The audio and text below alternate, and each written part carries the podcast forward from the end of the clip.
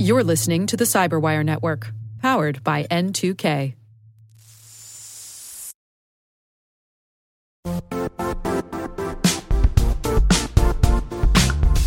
The IT world used to be simpler. You only had to secure and manage environments that you controlled.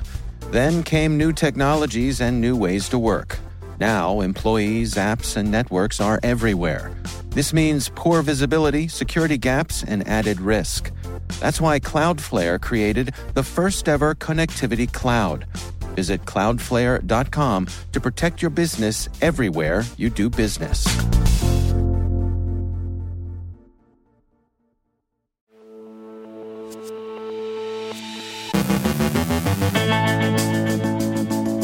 The European Union expresses solidarity with the U.S. over the SolarWinds incident. The U.K. joins the U.S. in attributing the incident to Russia. Russia objects to U.S. sanctions and hints strongly that it intends to retaliate. IBM discloses new cyber threats to the COVID-19 vaccine cold chain. Iran says Natanz is back in business. Kevin Magee from Microsoft looks at the security of startups. Our guest is Brad Ree from the IOXT Alliance with results from their mobile IoT benchmark report. And data breaches hit people who park and people who read.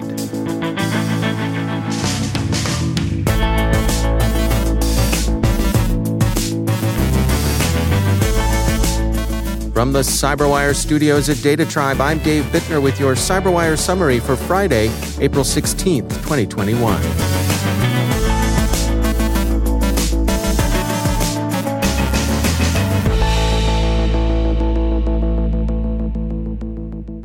The European Council has expressed soft solidarity with the U.S. on the impact of malicious cyber activities, notably the SolarWinds cyber operation, which the United States assesses has been conducted by the Russian Federation. The EC's principal interest, as expressed in its statement, is to call for the development of international norms to inhibit attacks on the ICT supply chain in particular. That call is consistent with the aspirations expressed by the White House in yesterday's statement. ZDNet says that the UK has joined the US in attributing the SolarWinds compromise to the Russian organs. Russia dismisses the British stance as idle Me Tooism. Whitehall is just going along with its Yankee cousins. The Guardian quotes Sergei Naryshkin, head of Russia's SVR, that's Cozy Bear if you're keeping track of the malign menagerie on your scorecard, saying that U.S. sanctions introduced yesterday were an unfriendly step, which in his opinion is also poorly considered, that would contribute to the destruction of international stability. The Hill reports that Russian authorities denounce the sanctions as illegal and rumble about retaliation in kind.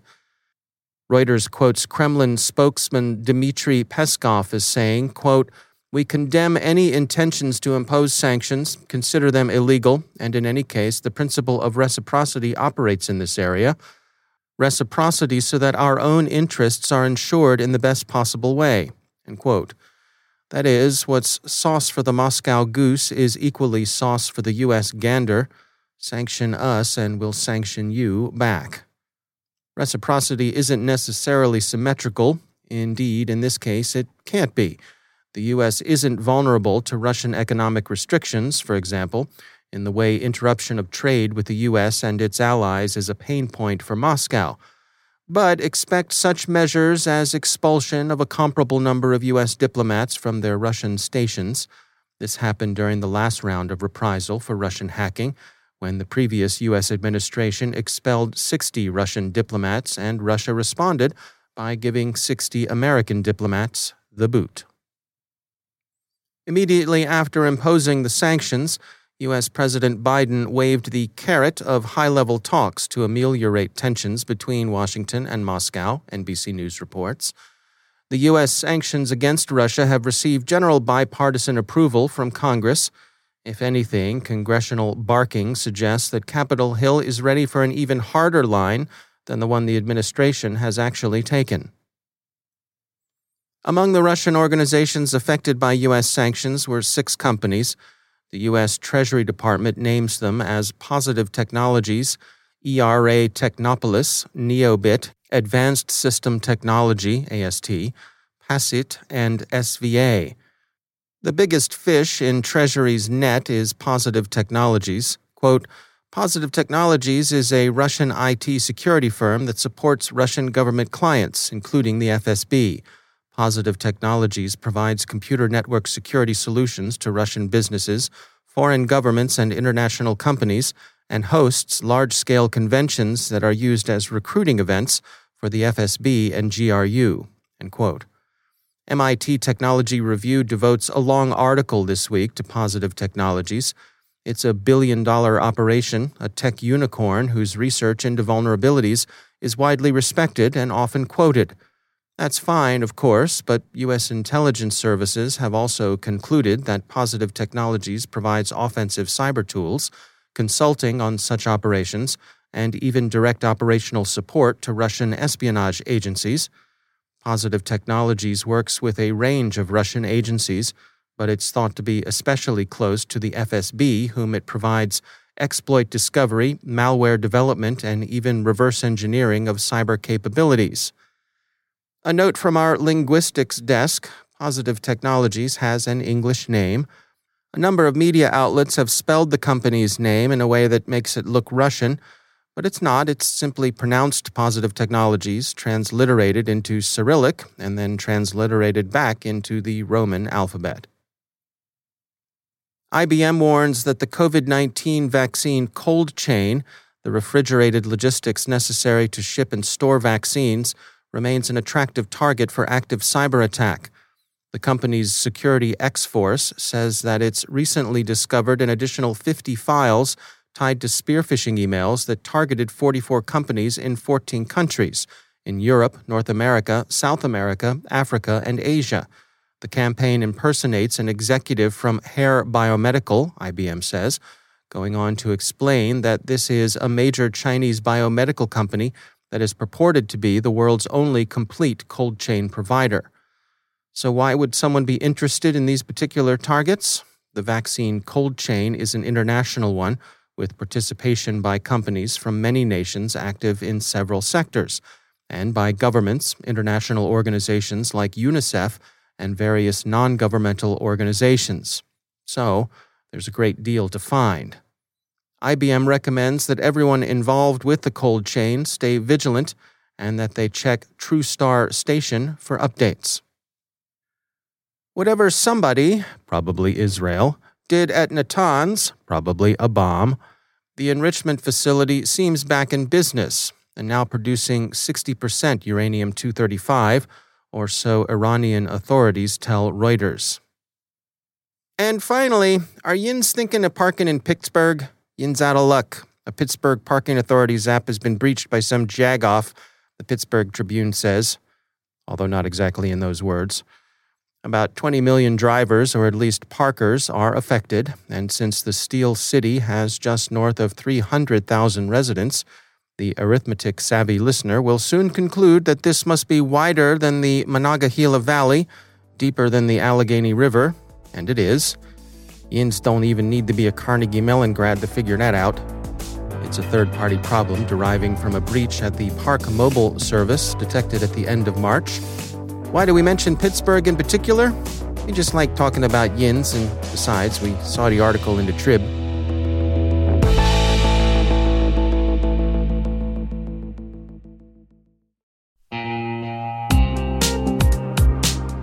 Managing the requirements for modern security programs is increasingly challenging and time-consuming. Enter Vanta. Vanta gives you one place to centralize and scale your security program. Quickly assess risk, streamline security reviews, and automate compliance for ISO 27001, SOC 2, and more. You can leverage Vanta's market-leading trust management platform to unify risk management and secure the trust of your customers. Plus, use Vanta AI to save time when completing security questionnaires. CyberWire Daily listeners can get $1,000 off by going to vanta.com/cyber. That's vanta.com/cyber.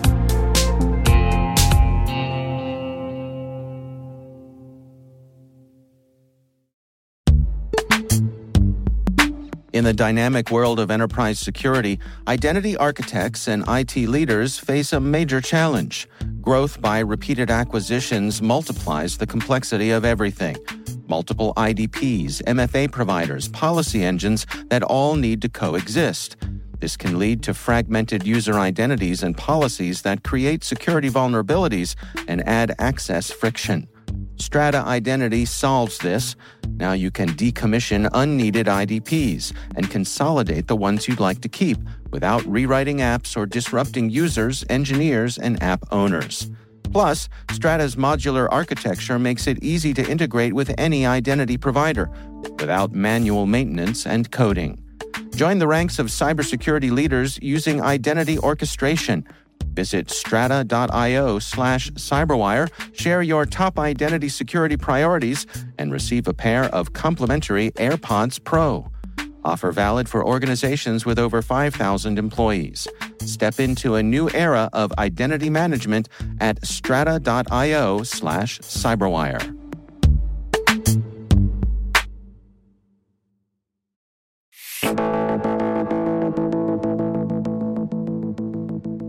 It is becoming more and more the norm that if you buy any type of electronic device, there's a companion app that goes along with it. In my own life, I've got apps for my bathroom scale, lights and appliances, and even my son's fancy new electric scooter. The folks at the IOXT Alliance recently partnered with the team at Now Secure on a report titled Mobile IoT Benchmark, The State of Mobile App Security. Brad Ree is CTO at the IOXT Alliance. So the IOXT Alliance is an organization of leading IoT and device manufacturers who are really working to basically address the cybersecurity concerns for smart home, smart building, and cellular IoT spaces, all of which have nothing to do with this mobile application.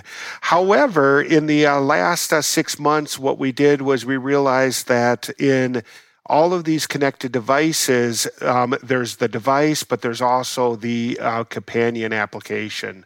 So from that, we've launched a mobile application certification program, and we've worked with Now Secure, who's one of our authorized labs, to help set up this certification program. And more importantly, they went and did a market survey of what the landscape of connected apps look like. And so that was the genesis of where the report came from, with many of these findings ultimately being rolled into our certification program. Are there any trends here in terms of, you know, certain types of devices tend to be more attentive when it comes to security? So the biggest trend that I actually see out of this is that many of the developers, or at least the managers over the development teams, were surprised at the results. So for the most part, many people, think that they're following, best practices and everything, but it's only when you sort of get that third-party assessment that libraries may have been included that had some issues, or, developer code that was left in and not fully thought through was left and exposed. So, like I say, unfortunately, the biggest trend is a little bit of a surprise on many of the developers' side. Interesting. Now, tell me about the process of certification. What do folks have to do to go down that pathway, and what are the benefits?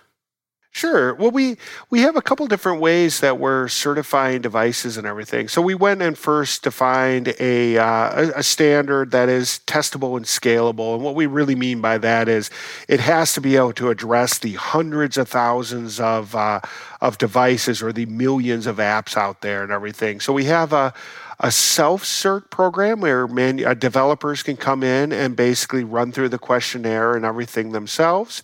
Or we also have, working with labs like Now Secure and some of our other authorized labs, can have third-party assessments. And then a bunch of our labs have also been working on, like Now Secure has some tools that they offer that manufacturers can do some automated scans to look for the low-hanging fruit of the security issues.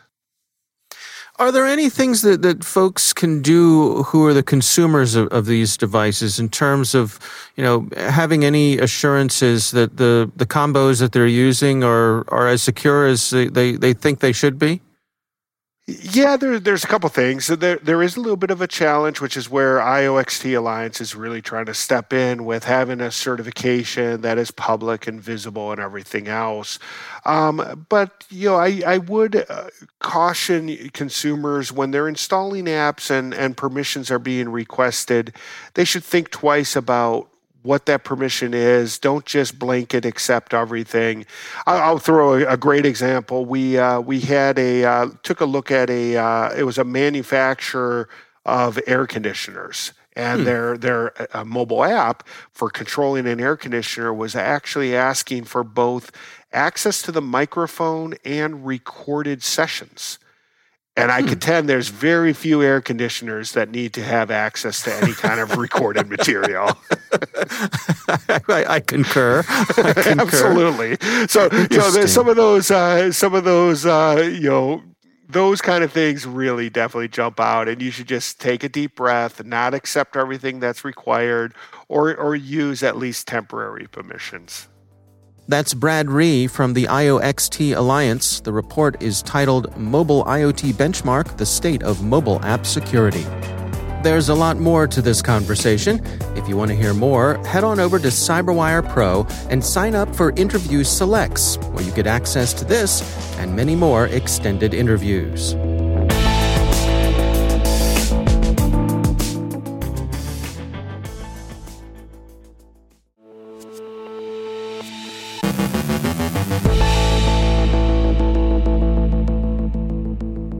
Joining me once again is Kevin Magee. He's the Chief Security and Compliance Officer at Microsoft Canada. Kevin, it's great to have you back. I know you do a lot of work with startups, and in particular, you do work with startups who are not necessarily in the cybersecurity realm. I was curious, what sort of insights can you share from the work you do with those sorts of organizations? Yeah, thanks for having me again, Dave. Previous, obviously, to my role at Microsoft, I was involved in a number of startups, some successful, some for not. I definitely have a preference for which ones I enjoyed being a part of. But, a lot of the cybersecurity startups really think about cybersecurity up front and build it into their internal processes or not. Other startups that are not based on security or don't have a product based on security really have to keep focused on a lot of different things, and security might be pushed down and down in the priority list, which can be for what is perceived like the right reason. I give you the example. If you've got a product where you want user adoption to happen really quickly so you can demonstrate to funders that you need more money, adding multi-factor authentication or other sort of friction for security will actually decrease your user adoption.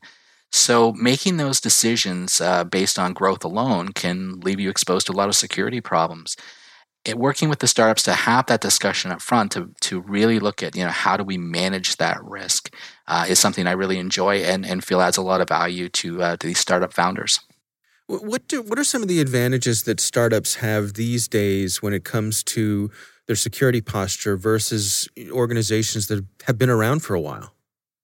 Well, they can take a lot of advantage of decades of best practices of cybersecurity. So we've got cloud computing that comes with a lot of defaults turned on. Most of the users in startups are familiar with things like multi-factor authentication or DevSecOps or whatnot, but they also don't have this sort of legacy of policies, procedures, or infrastructure that was built during a different time with different legislation, or it needs to be retrofitted. So they get to start from scratch. So taking advantage of getting those norms and leaning in on what's already available, but also then balancing that with making sure that you're not creating additional technical debt by avoiding security for, like I mentioned before, user adoption or other things that are relevant to the business. It can still be a challenge. Does having so many things that we rely on, so many of the technical aspects of running a business, having them be cloud-based these days, is that overall an advantage in your estimation? It is, because, again, it provides a lot of security by default. It allows a lot of scale. You can very quickly and cheaply scale a startup. My first one was in the 90s. We had to buy physical servers or build them. it was really difficult to provide that level of scale if you needed compute power, which is now really cheaply available and securely available. But it also accumulates a lot of data and a lot of assets in one place that are of really valuable for hackers to go after. So again, it's a one of those balancing acts. How do you take full advantage of all the opportunities that cloud and new technologies offer, but making sure that you're also not becoming a very attractive target for hackers as well? Do you suppose that there's a sort of a cultural evolution here? Where I'm thinking of, when you start up a business, people will advise you that there are certain professionals you need to engage with. You need someone to help you with your insurance. You need a good lawyer, those sorts of things. Are we approaching a point where cybersecurity professionals are part of that list? I would like to think so. Having a great accountant can make sure you don't get an audit. Having a great lawyer sets you up for success if you are ever sued or whatnot. So having a great cybersecurity professional at the beginning would be a great addition to your team. But often that's seen as an expense, or maybe an expense that could be pushed off or reprioritized to the future, generally to the detriment of the company should an event happen. But it's certainly something that that startups could take full advantage of. Startups also have much more to lose than the average business. If there's compromise of a credit card, you might lose up to the credit card limit. If there's a business email compromise, an invoice may be improperly paid. But if a startup really gets hacked, maybe their IP gets stolen and they have no reason to exist anymore.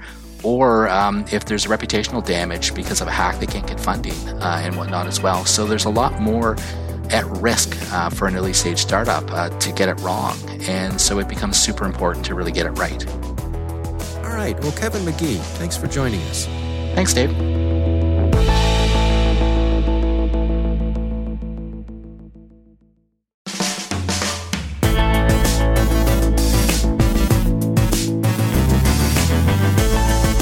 And that's the Cyberwire.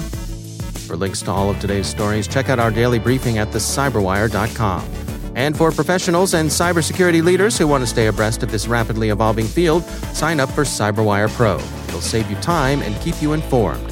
Fights bad breath, doesn't give you medicine breath. Listen for us on your Alexa smart speaker, too. Be sure to check out Research Saturday and my conversation with Deepan Desai from Zscaler. We're discussing a new Trojan malware that's using social engineering techniques and fake cybersecurity resume cover letters. That's Research Saturday. Check it out. The Cyberwire podcast is proudly produced in Maryland out of the startup studios of Data Tribe, where they're co-building the next generation of cybersecurity teams and technologies. Our amazing Cyberwire team is Elliot Peltzman, Peru Prakash, Kelsey Bond, Tim Nodar, Joe Kerrigan, Carol Terrio, Ben Yellen, Nick Vilecki, Gina Johnson, Bennett Moe, Chris Russell, John Petrick, Jennifer Iben, Rick Howard, Peter Kilpie, and I'm Dave Bittner. Thanks for listening. We'll see you back here next week.